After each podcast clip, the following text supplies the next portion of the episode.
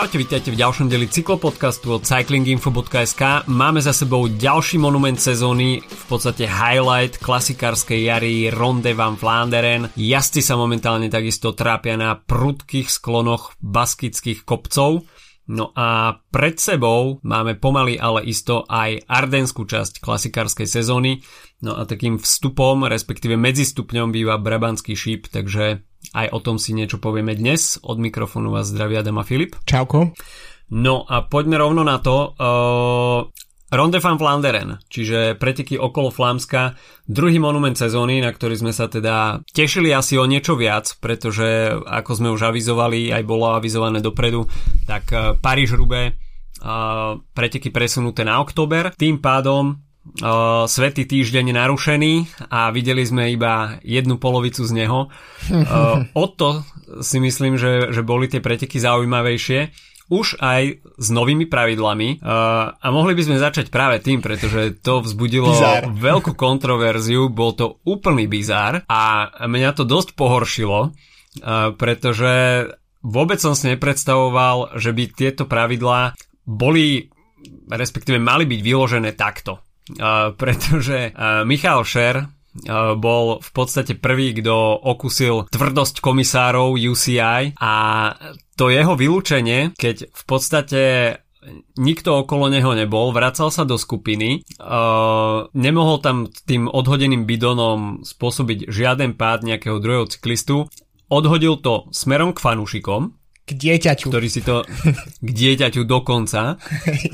čo teda väčšinou, keď, keď cyklisti odhadujú, odhadzujú bidony cieľene, tak väčšinou to hádžu nejakým deťom, ktoré je proste potom týždeň nemôžu spať, lebo, lebo dostali bidon od profesionálneho cyklistu, od dajme tomu od ich oblúbenca, nebo daj ešte. Takže uh, a za toto bol Michal Šer vylúčený. Takže on si to v podstate hneď aj v priebehu dvoch sekúnd uvedomil, že jej dá nové pravidla. Uh, a možno dúfal, že nejakým spôsobom uh, mu to ostane prepáčené, avšak ešte v priebehu pretekov bol v podstate stiahnutý a i hneď to vzbudilo vlnu kontroverzie. Nielen teda medzi jazdcami, ale takisto aj v celej cyklistickej verejnosti. Uh, v podstate pravidlo, ktoré malo nejakým spôsobom uh, zabezpečiť to, aby to životné prostredie, okolie ciest, uh, uh, cez ktoré jazdci prechádzajú, aby nebolo uh, zapratané plastom, bidonmi, obalmi s gelov a traťovkami, taškami a uh, všetkým odpadom, ktorý uh, cyklisti vyprodukujú počas pretekov, tak e, zvrtlo sa to na to, že teraz e, v podstate e, ideme pokutovať úplne všetko, nebodaj aj vylúčovať z pretekov za to, že bol odhodený bidon fanúšikom, ktorý povedzme si to rovno, že že niektorí ľudia vyslovene idú na tie preteky s tým, aby, aby proste si niečo z nich odniesli. Hej, nie je to dajme tomu ako uh, futbalový zápas, kde prídete do fanshopu a tam si nakúpite dresy, mikiny, dajme tomu odznak, hej, všet, všetok merch sveta, ktorý, ktorý vám proste napadne. Tak uh, v cyklistike je to úplne iné, hej, tam si nekúpite jednoducho popri tej ceste nič a dúfate, že, že ten cyklista niečo k vám odhodí a že si to z tých pretekov zoberiete, vystavíte si to a zvlášť pre tie deti to je, to je niečo neuveriteľné. To ako zážitky z pretekov, vždy keď e, padol bidon na cestu, tak e, deti úplne šialene za ním bežali a v podstate aj keď som dajme tomu ten bidon zobral a videl som nejaké dieťa, že je pri mne tak, a dal som mu ho, tak to dieťa úplne bolo wow, wow proste Vianoce v lete, hej. Takže o toto, ako keby teraz uh, sú tí fanúšikovia ukratení a na jednej strane OK, Máme tu nejaké pravidlo, ktoré, dajme tomu, prispieje tomu, že uh, tie cesty, okolie ciest bude čistejšie. Na druhej strane, uh, tu máme m, zmizol nejaký ďalší element toho, prečo fanúšikovia chodia na preteky a dajme tomu mm, pri tých malých deťoch možno uh, tam nebude taká tá iskra do budúcnosti mm. pre, pre tú cyklistiku, lebo si nejaký takýto suvenír z, tej, uh, z tých pretekov neodnesú.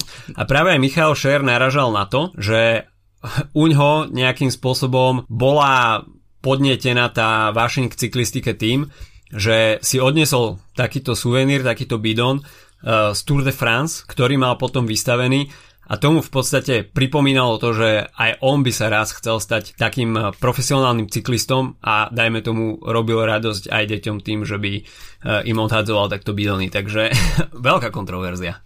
Veľká, akože um, ty hovoríš hlavne o deťoch, ale ja som sa tiež fest potešil, keď si mi doniesol z okolo Slovenska bidon Manzany Postupon uh, pred pár rokmi, doteraz ho používam, ale uh, áno, tak podľa mňa problém tejto celej situácie je, že proste Share bol pritom prichytený a, a keďže to bol prvý v podstate prvé veľké preteky s platnosťou týchto pravidel, tak uh, proste sa museli rozhodnúť to trestať. To je proste hmm ten základ. Myslím si, že celé tie pravidlá sú správne, lebo nie je podľa mňa nič horšie, ako keď, eh, keď, keď neviem, sledujeme preteky a teraz tam idú niekde v, v lone prírody, proste tam vyhadzujú obaly z, z gelov a podobne, proste dole, dole kopcom v podstate, alebo do, do, niekde proste mimo, a mimo tých uh, feed zones a podobne. Takže mm. ja absolútne súhlasím s týmto pravidlom, akurát si myslím, že by mohla byť výnimka v tom pravidle a to je, že keď niekomu priamo uh, akože nejakej, akejkoľvek osobe sa priamo ten bidon dáva, v tomto prípade proste detskému fanúšikovi, tak, uh, tak to je výnimka z tej situácie a neznamená to, že ten cyklista špiní životné prostredie, ale práve naopak, že uh, vlastne to ako keby posúva nejakej inej osobe, ktorá je zodpovedná za to, ako naloží s tým bidonom. Takže to je podľa mňa v princípe si myslím, že to môže byť aj dobré, že sa niečo takéto stalo, lebo už aj my o tom rozprávame teraz 5 minút a um, zachytil v každom cyklistickom médiu to bola téma um, v posledných dňoch a myslím si, že te, to pravidlo bude prehodnotené, lebo toto je úplná kravina. Proste uh, klasika UCI uh, možno aj dobrý nápad, a, ale zase tá realizácia je tak akože v praxi sa ukazuje tak polofunkčná. Akože to, že sú proste zóny, kde majú cyklisti vyhadzovať veci a, alebo že to majú dávať iba do aut alebo niečo, tak to je všetko absolútne v poriadku, ale toto je také, také proste, no, povedzme si, že ako hovoríš, kontroverzné. Keď sme pri tej kontroverznej, ešte sme nespomenuli tú skvelú strkanicu medzi, medzi Evgenium Federom mm. a um, o tom Vergardom z teda Astana versus Alpecin. Škoda, že nedošlo k takej tej klasickej cyklistickej bitke, kedy musia zísť z bicykla a potom na tých uh, na t- v tých tretrách sa tam snažia proste trochu sa postrkať, lebo to nie je nič lepšie, ako keď 60-kiloví eh, cyklisti uh, s 0% si vyhrnú rukávy. Hej, s 0% body fat sa snažia proste vymlátiť zo seba dušu. Takže to boli ďalší, to boli vlastne títo dvaja asi doplnili uh, share ako diskvalifikovaní. Um, v jednom momente, keď som si pozrel Cycling News priamo po, po pretekoch, tak to boli ako keby po prvý hlavný článok, o, ktorý hodnotil preteky a hneď no, pod tým bola diskvalifikácia Shera a pod tým bola diskvalifikácia týchto dvoch, takže um, ďalší bizar z víkendu.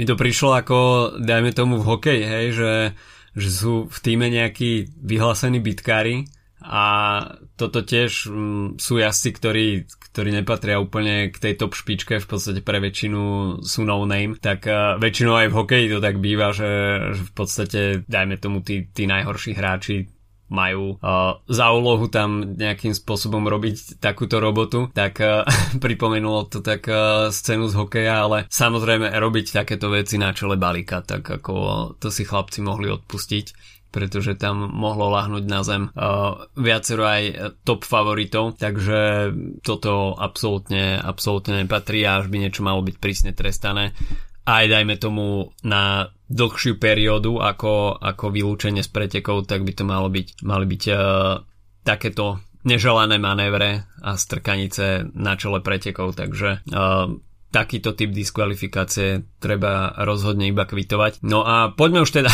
k pretekom.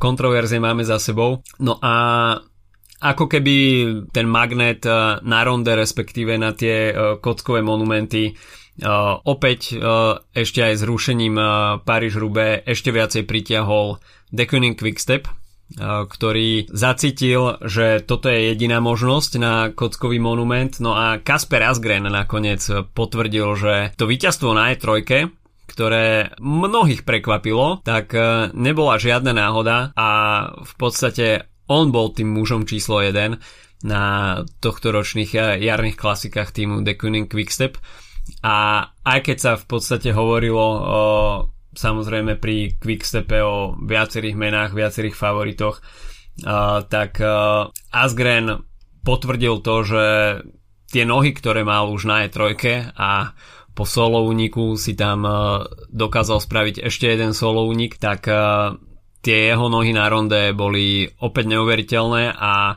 kto by bol povedal, že v tom záverečnom šprinte dokáže poraziť Mate van der Poola. no ja, ja, ja som sa až tak obával, keď som to sledoval, že to bola taká tá situácia z, um, ako keď Sagan s, teraz mi pomôž, s Švajčárom, s ktorým išiel do cieľa na v paríž rube Mm, Sylvain Dillier. Uh, tak to bolo proste jasné, ako to dopadne v závere a tuto akože samozrejme Mhm. Asgren je viac meno, um, však bol pred dvoma rokmi druhý na ronde, ako hovoríš, vyhral E3, je veľmi dobrý časovkár, čiže je proste jeden z takých tých naozaj nastupujúcich silných mužov Quickstepu, ale myslím si, že akože šance, že by mohol Thunderpool v šprinte poraziť na záver. Keď, keď si to tak len porovnáme, že vlastne Thunderpool bol v t- totožnej situácii ako minulý rok, respektíve ani pred pár mesiacmi v oktobri, mm. alebo kedy sa jazdil ronde a, a, a porazil vtedy v šprinte Fan Arta, ktorý je povedzme čo sa týka nejakého čistého šprintu lepším šprinterom ako Thunderpool a tuto proste Asgren dal tam také, také vaty, že musel aj e, najväčší vatman v, v pelotone musel to vypustiť proste na záver a pustiť to víťazstvo Um, myslím si, že to je pred sezónou, pred klasikárskou sezónou sme sa dosť bavili o tom, um, že v podstate každú klasiku môže vyhrať jeden z dvojice Thunderpool Fan Art, alebo dokonca možno len jeden z dvojice. A myslím mm. si, že najlepšou správou um, pre cyklistiku a pre vlastne preteky jarné klasiky je to, že títo jazdci sú naozaj akože animujú preteky, sú veľmi výrazný a veľmi silný v každých pretekoch, ale v každých pretekoch môžu prehrať. A v podstate, keď si to tak vezmeme, tak uh, vyhral vlastne z tých belgických klasík, tak jedine fanár si odnesol Hen Wevelgem, čo je samozrejme veľký výsledok, ale nie je to ani ten monument. Čiže vlastne um, myslím, že táto sezóna naozaj, ak to zhodnotíme, ak to už uzavrieme, tá, túto časť, keďže sa vlastne zrušilo alebo presunulo paríž rube tak, tak si myslím, že to je podľa mňa najlepší ako keby výsledok tej sezóny, že v podstate to otvára hrozne veľkú ako širokú škálu možností. Um, pretože videli sme napríklad aj tretím miestom, miestom Grega Van Avermaeta, o ktorom sme sa trochu bavili minulý týždeň ako o odpísanom mm. mužovi, tak že vlastne stále je tu tá možnosť toho, že títo jazdci budú um, ešte niečo predvedú. A chcel som sa ešte možno, ale nechcel som ťa prerušovať na začiatku, keď si spomínal Rube, a možno trochu iba takú vsúka, že vlastne tým, že sa Rube presunulo na začiatok oktobra, tak to bude víkend po majstrovstvách sveta, ktoré sú vo Flámsku a mm-hmm paríž bude dvojdňové, pretože v sobotu sa pôjdu ženské preteky, po prvý raz v nedelu uh, mužské, takže možno ten svetý týždeň uh, budeme mať nakoniec v oktobri opäť, že, že budeme mať proste klasikárske majstrovstvo sveta s poriadnym, poriadnou dĺžkou kilometroch na, a po, po, po kockových, po, po kockách a k tomu proste rúbe o týždeň na to. Čiže podľa mňa to, mm, teším sa z toho, že vlastne z toho vidia ešte tak nejaká ako taký silný víkend v klasikársky, aj keď to bude v oktobri. Čiže um, na to sa celkom na, úprimne teším. Ešte, čomu by som sa chcel po, pozastaviť je uh, Peter Sagan, ktorého sme hovorili mm. minulý týždeň ako o tom teoreticky, že možno by mohlo opadnúť. Vlastne sme to dosť porovnávali s Fan Armatom a, a vychádzalo to všetko v prospech Sagana a nakoniec Fan Armat mm. bol ten, ktorý sa um, od, odlúčil z tej skupiny spolu so Stuyvenom um, tej skupiny, ktorá stíhala Asgrena s Vanderpoolom a, a podarilo sa mu vybojovať pódium, tak Sagan odpadol oveľa skôr a v podstate nezmestil sa do, tej, do, tej, do, do, do tých posledných selekcií a nakoniec z toho bolo 15. miesto, čo je podľa mňa možno realistický obraz toho, že v podstate preskočil kompletne celú jar, čo sa týka klasík a je to vlastne už druhá sezóna po sebe, keďže minulý rok uh, uprednostnil Giro Takže vlastne to vychádza tak, že, že Sagan ako keby v úvodzovka stratil už dve sezóny klasikárske, mm, čo by možno pre budúcnosť mohlo znamenať nejaký nový, nový dých a myslím si, že k tomu ešte, že v akom drese to bude sa dnes dosajeme, čo môže byť celkom zaujímavé. No, ja si myslím, že toto bolo celkom reálne zhodnotenie mm, toho, na čo momentálne Sagan asi na takýchto ťažkých klasikách má.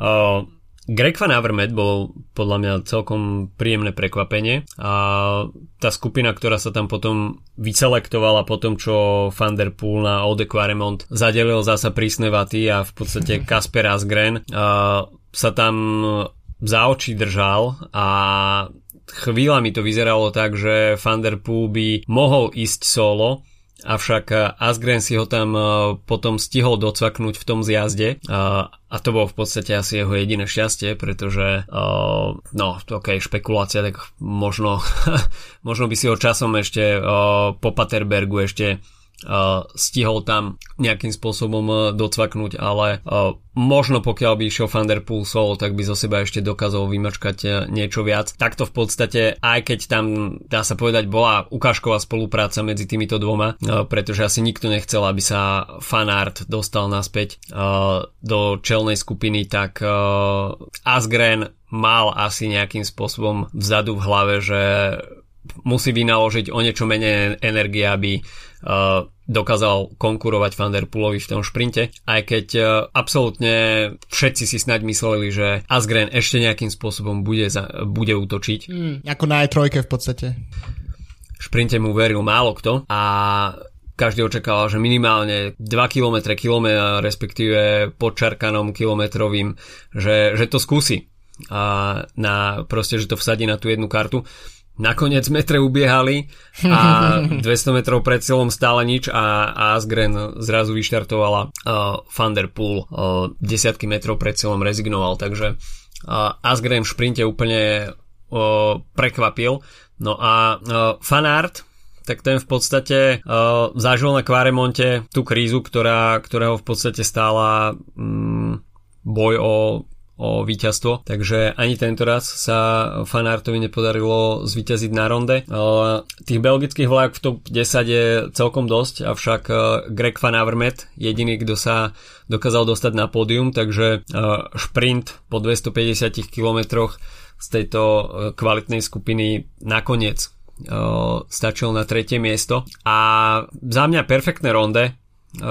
Spomenul si už aj teda Sagana a jeho špekulácie o jeho budúcnosti a tak sa mi zdá, že Lekip to bol, kto, kto priniesol tie uh, kvázi zaručené informácie, že uh, doplní skvadru Patrika Lefevra. Uh, podľa mňa je to kačica storočia a toto sme už počuli snať pri každom uh, uh, v každom roku, kedy Saganovi končil kontrakt, že uh, skončí v Quickstepe a doplní sa tá super klasikárska zostava. V podstate uzavrie sa kruh a všetky klasiky bude potom Quickstep vyhrávať.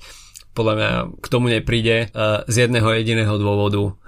A to proste Peter Sagan nezapadá absolútne do takéhoto tímového konceptu. A Lefevre podľa mňa nedá Saganovi na kontrakt ďalších 10 ľudí, ktorých si on proste vezie so sebou počas veľkej časti jeho kariéry a na tomto to podľa mňa stroskota. Aj keď ostatné indice, dajme tomu, by tomu napovedali, hej, proste to zameranie na klasiky, hej, to by sedelo. Takisto Bicycle Specialized, to by sedelo. Uh, a, ale tam to asi, asi končí, pretože už zvyšok, uh, jednak výška platu a, a všetky tie uh, persony, ktoré sa motajú okolo Sagana, si myslím, že by stáli Lefevra strašne veľa. A hoci teda víťazstvom na ronde a tou dominanciou počas kotkových klasik sa bude Lefevrovi asi zháňať komfortnejšie budget na ďalšiu, respektíve ďalšie sezóny, tak uh, myslím si, že takýto drahý špás, pokiaľ by Specialized nezaplatil drvivú väčšinu nákladov na Sagana, tak uh, asi to nepúde.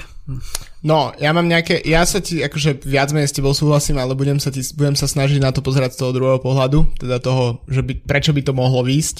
Um, mm-hmm. V prvom rade uh, je to, v dosť médiách sa uh, ukazoval obraz Filipa Gilberta, Gilberta pred niekoľkými rokmi, keď predstúpil z BMC do Quickstepu a v podstate to tiež bol prestup, ktorý bol nedával až taký veľký zmysel, uh, príliš vysoký vek a podobne. Nakoniec vyhral dva monumenty v drese uh, Quickstepu, Rube aj Flámsko a veľkú časť jeho honoráru tvorili práve bonusy za vyhrané preteky, čiže to sa ukázalo ako, ako kľúčové. Ak by došiel Lefevre proste k nejakej, nejakej takej dohode so Saganom, mohol by to nakopnúť aj samotného Sagana k lepším výsledkom, alebo teda k väčšiemu množstvu víťazstiev. Um, čo si myslím, že by čo mohlo ešte fungovať je to, že um, aj napriek tomu, že Quickstep má vlastne rozdáva tie klasiky medzi svojich jazdcov pomerne rovnomerne, to znamená, že toto je jedna z výnimočnejších situácií, že Asgren potiahol počas sezóny dve v podstate mimoriadne veľké klasiky, tak uh, väčšinou je sa tie víťazstva delia, každý robí na každého, v podstate v tom týme sú vždy 4 a 5 jazdci, ktorí kľudne môžu tie preteky vyhrať a v, v konečnom dôsledku by to, ak by Sagan zapadol do toho konceptu spolupráce, tak by mohol priniesť mu to viac víťazstiev na klasik ako doteraz, keď v podstate celú kariéru ťahá um, tie klasiky sám ako keby na svoje triko. Čiže to by mohlo byť uh, tiež akože povedzme na tú jeseň jeho kariéry celkom zaujímavé. Takže to sú veci, ktoré sa otvárajú. Čo si myslím, že by mohol byť ešte mínus, ktorý si ty nespomenul a prečo by to v tom Quickstepe asi nefungovalo, tak to je Tour de France a to zameranie na ten zelený dres, pretože Quickstep podľa mňa si veľmi dobre uvedomuje, že e, keď sa obere na Tour de France sama Beneta a má reálnu šancu vyhrať, a neviem, koľko bude tento rok šprinterských etap a koľko bude budúci rok, ale povedzme 4-5 etap, tak ako sa to podarilo mu v minulosti napríklad s Kytelom, tak, eh, tak sa im to určite oplatí viac ako povedzme 6 druhých miest Sagana a zelený dres, eh, čiže to je podľa mňa niečo, čo hrá skôr v prospech uh, toho, aby Sagan neprišiel do tohto týmu. Ja osobne by som bol obrovský fanúšik toho, aby sa to podarilo, pretože si myslím, že by to bol, by to bolo miesto, kde by to kde by to proste zapadalo. Na druhej strane realisticky si skôr myslím, že Sagan prejde, um, už hovorím niekoľko rokov, buď do Kofidisu, alebo do Bahrajnu, alebo do nejakého z týchto tímov, kde v podstate neexistuje nejaký ako základ klasikárskeho týmu. Ale myslím si, že to sú, to sú reálne miesta, kde, kde Sagan môže skončiť. Veľké týmy s pomerne veľkým ako keby priestorom v týme, aby presne mohol prejsť do týmu aj Juraj, aj Erik Báška, aj Jan Valach ako, ako športový riaditeľ a podobne. Čiže to sú, to, to, také, takéto týmy podľa mňa sú, sú realistickejšie ako Quickstep, ktorý napriek tomu, že momentálne pod zmluvou má iba pár jazdcov na čo s Remkom, tak uh, je to skôr tým, ktorý, uh, kde, kde sa Sagan jednoducho nezmestí ako príliš veľké, veľká osobnosť. No, spomenul si Kofidis, Eliovi Viviani mu končí tento rok zmluva, takže Viviani von. Inak a... ešte, ešte, ešte mi napadlo, sorry, že ťa prerušujem, dnes som práve počúval v zázname náš kolega Lukáš Týmko zo Cycling Info bol hosťom v športžurale slovenského rozhlasu, keďže si všetci platíme za tento teda ja nie, lebo žijem v zahraničí, ale ty si za to platíš ako, ako koncesionár, tak uh, uh, odporúčam tiež si vypočuť jeho názory, uh, prečo by to mohlo alebo nemuselo výjsť s Quickstepom. Takže to len taký ako trochu reklama pre nášho kolegu. no a um, zamotali sme sa teda pri Saganovi a uvidíme, že ako sa táto budúcnosť Petra Sagana rozuzli. Uh, špekulácie už aj boli, že Bora kúpi celý, celý The Koenig Quickstep. To bolo samozrejme potom uh, z obidvoch strán asi, asi vyvrátené. Patrick Lefevre medzičasom respektíve prednedávnom pár dní dozadu podpísal Remka na ďalších 5 rokov. Inak, Takže... sorry, že to zase prerušujem, ale Lefevre podľa mňa absolútne vie, čo robí v týchto situáciách. To je proste skúsený človek, ktorý každé dva roky bojuje o prežitie svojho týmu. A toto je presne spôsob, akým nalákať potenciálnych sponzorov. Je tam nejaká vidina toho, že by mohol prísť Sagan, že tam je ešte proste Ala Filip pod zmluvou, že Remko má je tam na 5-6 rokov tak uh, môžeme k podlahám a k oknám skúsiť niečo iné, proste z, dom, do, do, domácich, z domácich doplnkov a možno nejaké konku- priamy konkurent napríklad Hans Grohe, napríklad Grohe by mohol, mohol vstúpiť mm. do Quickstepu, to by bolo úplne top podľa mňa. A, takže podľa mňa Lefebvre v tomto absolútne vie, čo robiť. Čiže to je čisto taká, je to špekulácia a je to spôsob, akým upriamiť pozornosť na to, že mu končia aktuálni sponzory. Lefebvre je veľký domáci kutil. tak musí zmastrovať na... každý rok ten budget. tak, tak, tak, tak, tak. Takže ruku na srdce, kto to vie lepšie ako Patrick Lefebvre? Momentálne asi nikto. Možno Takže, Waters možno, ešte. možno ešte Gianni Savio. z Androni Giocattoli, takže, ktorý dokáže napchať 60 sponzorov na jeden dres, takže... O, keby sme tak som... Sagana dotiahli do Androni Giocattoli, môžeme spustiť takú celú mediálnu kampaň, že to je práve tým, kde by, kde by sa mohol uplatniť. To by bolo, to by bolo najkrajšie.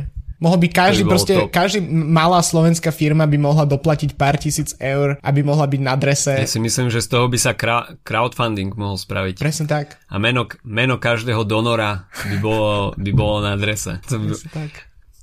Tak sa mi zdá, že nebolo to... O, Hokejisti nemali taký dres? Že, že tam bol celý, celý dres o, slovami hymny nejak, uh-huh, nejak uh-huh. toto Na Olympiáde, myslím. Tak, no, uh, tak také niečo by sa spravilo. To by bolo úplne, úplne perfektné. Inak, keď Sagan sme pri tom, tak, tak prostredia. Uh, Jumbo Visma momentálne uh, má hlasovanie za to, aký, s akým dresom nastúpia na Tour de France, pretože mm. musia, alebo nemusia, ale práve pomy sa chcú vyhnúť žltej, čiže idú do ako keby opačnej kombinácie a sú tri návrhy, ľudia môžu, môžu hlasovať. Následne, keď zahlasuješ, dostaneš nejaký prístup do miesta, kde si môžeš kúpiť uh, ten dres v nejakej limitovanej edici a ešte tuším si v žrebovaní o tom, že potom tvoje meno môže byť tiež presne takýmto, takýmto štýlom, miniatúrnym, napísané na drese Jumbo Visma na Tour de France. Čiže možno proste Rogličov dres bude s tvojim menom, ak sa rozhodneš do toho ísť, Adam, ale neviem, či, či to je práve to. Pokiaľ, pokiaľ to bude s tromi pásikmi, oh. tak, tak, je, tak si ho jednoznačne kúpim. Uh, OK, keď už sme teda pri Rogličovi, uh, tak teda klobúk dole v Jumbo Visma teda nevynašli, respektíve my sme nevynašli teplú vodu, ale už to vynašli v Jumbo Visma. Uh, no a premostíme už konečne na uh, ďalšie preteky. A skôr než sa dostaneme do Baskicka, tak uh, tým, že sme ešte na klasikárskej vlne, tak uh, Shell de Pris uh, sa išlo včera a videli sme veľký výkon Jaspera Philipsena a v podstate keď nevyťazí Thunderpool v Alpecine Phoenix, tak uh, dá sa povedať, že pred sezónou sme uh, OK, Nehovorili sme, že Thunderpool bude jediné želiesko v ohni na klasikách pre Alpecin Phoenix. Hovorili sme aj o Philipsenovi, aj o Merlierovi, ale dá sa povedať, že Thunderpool bol na väčšine pretekov uh, mužom číslo 1, ale je perfektne vidieť, že uh, ten tým je naozaj um, viac ako Thunderpool a pokiaľ nevyťazí on, ako uh, v jeho prípade druhého miesta na ronde tento raz, tak uh, Jasper Philipsen alebo Tim Merlier dokážu prinašať víťazstva a tento raz porazil aj veľkého sama Beneta. A bolo to podľa mňa uh, bol to príklad toho, kedy Quickstep podľa mňa vyzeral tak dominantne a tak si myslel, že s tým nastavením na tie preteky, že kombinácia klasík a, a vlaku, čiže dve veci, v ktorých Quickstep je najviac doma, tak, uh, takže proste nie je šanca ich poraziť. Myslím si, že to bol až taký, uh, až trochu um, namyslené v podstate zo strany Quickstepu, pretože to bol, uh, tam sa išlo fakt na istotu a, a Philipsen nakoniec uh, ukázal v tom záverečnom šprinte lepšie nohy ako Sam Bennett, čo je podľa mňa, e, to sa možno počíta rovnako hodnotne ako, ako, samotné, ako samotné víťazstvo. Um, ale čo je podľa mňa zaujímavé, je, že naozaj Alpecin Phoenix, okrem toho, že prinášate víťazstva a že majú Thunderpoola, tak je v pretekoch fakt viditeľným tímom um, v každých takmer, ktorých nastúpia, čo znamená, napríklad keď si to porovnáme s Vanty ako, ako tímom, ktorý je World Tour a Alpecin Phoenix, uh, ktorý je ako prokontinentálny, tak je to, tak sa to absolútne nedá porovnať to, ako, ako často napríklad ich vidíme na obrazovke. Včera Dries de Bond, napríklad uh, ten, ten belgický majstrovský dres je tiež mimoriadne výrazný Eh, v pretekoch mm-hmm. a takže včera im to vyšlo, myslím si, že Philipsen je, že sa to dalo očakávať, že, že nejaké také väčšie víťazstvo príde pre neho. Doteraz to ťahal Merlier, ako si spomínal, v týchto menších belgických klasikách a, a teraz je to Philipsen. Možno k tomu Quickstepu ešte jedna vec, zaujímavé tretie miesto uh, Marka Cavendisha, ktoré je akože mm-hmm. do, dobrým signálom, ale zároveň je ukážkou, že keď tým príde na, v, proste v šprinte na druhom a treťom mieste, tak niečo nie je v poriadku e, s vlakom. Cavendish myslím, že sa snažil robiť takú pozíciu, ako v minulosti občas myslím robil Zdenek Štýbar a to je to, že byť ako keby za šprintérom, aby ešte vlastne celá tá súčasť toho vlaku bola proste, že rozbiehači, šprinter a potom ešte ako keby nejaká ochrana zo zadu, tak v podstate takej, takej pozícii sa ako keby Cavendish vy, vyviezol za, za Benetton na tretie miesto, ale ťažko povedať. Myslím si, že pre Cavendish je to väčší výsledok ako, ako pre Quickstep, ktorý skončil druhý a tretí. Určite. Uh, Philipsen tam v podstate ťažil z tej tímovej práce, ako si už spomínal a pre mňa to bolo veľkým prekvapením, že napriek tomu kvalitnému šprinterskému vlaku, ktorý tam Bennett mal k dispozícii, tak Alpecin si to v podstate súbežne na opačnej strane vozovky zorganizoval lepšie. Hoci teda tú východiskovú pozíciu mali v podstate horšiu, pretože nechcem povedať, že na poslednú chvíľu, ale museli sa tam predierať dopredu, pretože neboli na čele tak komfortne ako Quickstep.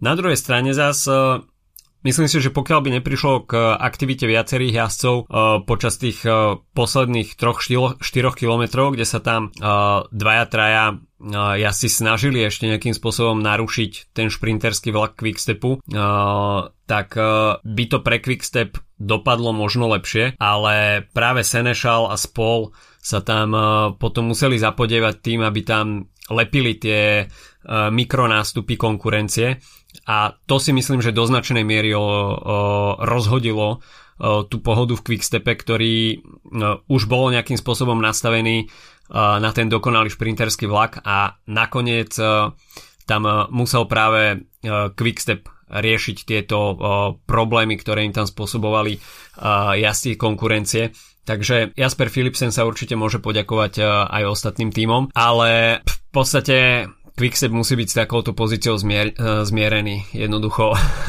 všetci proti Quickstepu asi, uh, asi tak je to momentálne nastavené, každý si uvedomuje silu Quickstepu a v podstate bez nejakého spájania síl voči tomuto klasikárskému supercelku je veľmi náročné, najmä teda v rovinatých dojazdoch e, v zostave so samom Benetom niečo spraviť a klobúk dole, že sa to Jasperovi Philipsenovi včera podarilo. Mark Cavendish už si ho načrtol, tak e, preňho veľmi dobrý výsledok, určite uh, vzprúženie preňho a s tým, že Shelde Priest práve mal byť uh, posledný pretek v jeho kariére minulý rok, tak uh, práve teraz uh, nedá sa povedať e, do roka a do dňa, pretože ten kalendár bol posunutý, ale práve na týchto pretekoch si teda pripisuje pódiové umiestnenie, čo e, je určite pre ňoho veľkým bonusom do tejto sezóny. Takže Uh, Shell Pris, Jasper Philipsen víťazom, no a ja si momentálne uh, na, dajme tomu, tej uh, teplejšej strane Európy uh, bojujú v Baskicku a to sú preteky, ktoré máme mimoriadne radi, pretože hoci teda Baskicko neponúka nejaké dlhé 15-20 km stúpania, tak eh, v podstate veľkú selekciu dokáže pripraviť aj na 3-kilometrových stúpaniach s priemerom 12%, kde v maxime si bojujú so sklonmi 20% a v podstate počas včerajšej etapy, ktorú sme mali možnosť vidieť, eh, eh, ktorá finišovala v Ermalde, tak eh, na tom cieľovom stúpaní, ktoré malo 3 km, sme mali možnosť vidieť eh, Primoža Rogliča a takisto aj Tadeja Pogačara bok po boku niekoľkokrát a bolo to neskutočné, ako sa títo dvaja asi uh, dokázali vyrovnať s týmito prudkými sklonmi. Dá sa povedať, že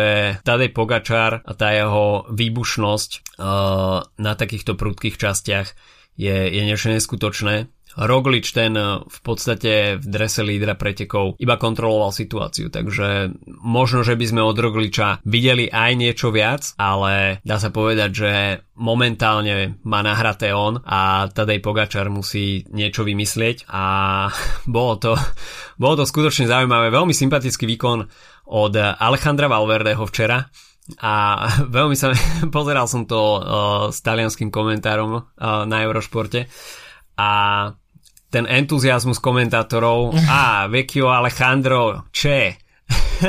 a za dve sekundy, o, non più. to už nie je tak ako kedysi.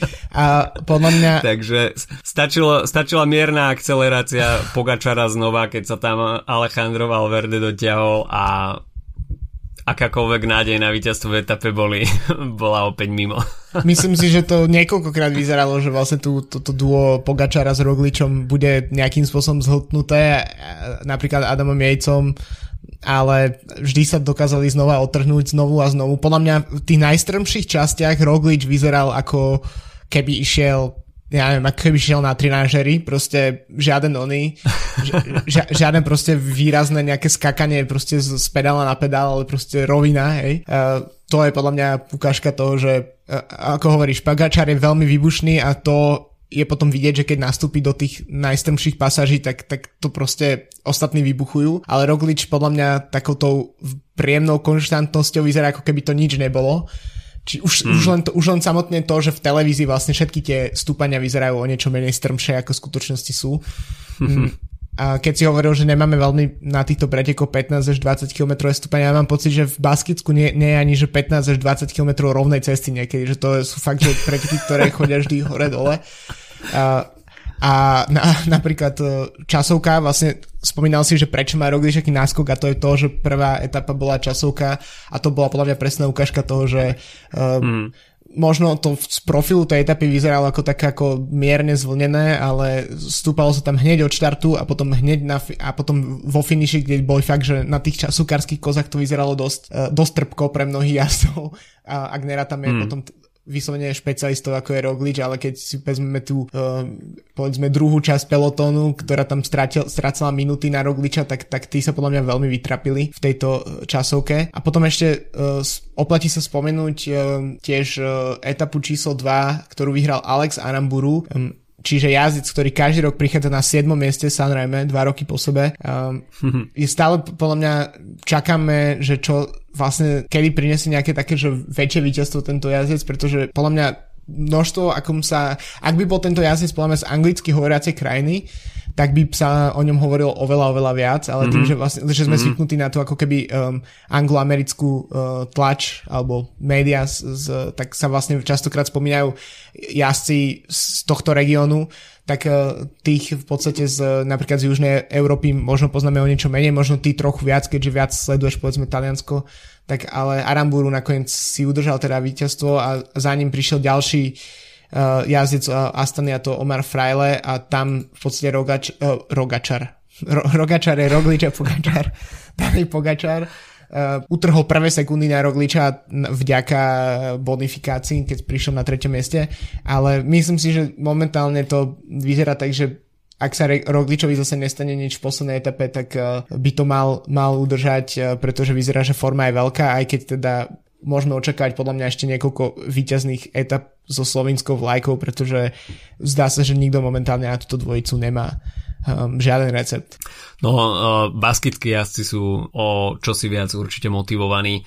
Alex Aramburu takisto uh, rodený bask, takže na domácej pôde uh, tým, že tieto cesty poznajú naozaj uh, ako vlastnú obývačku, tak uh, aj to sa podpisuje uh, pod uh, výkony v tých etapách. Videli sme to aj včera v zjazde do predposledného stúpania Mikel Landa, ten tam v podstate vletel do zakruty a asi tam poznal naozaj každý centimetr štvorcový tej cesty, a, pretože vyzeralo to naozaj hrozostrašne, a, ale jednoducho tí domáci jazdci m, chcú využiť e, naozaj každú príležitosť, dajme tomu aj v zjazde, aby získali nejakú výhodu. A Alex Aramburu, ako si už spomenul, to je v podstate jazdec, ktorý patrí k veľkým allrounderom v rámci, v rámci tých rýchlejších jazdcov. A čaká sa na nejaké veľké víťazstvo a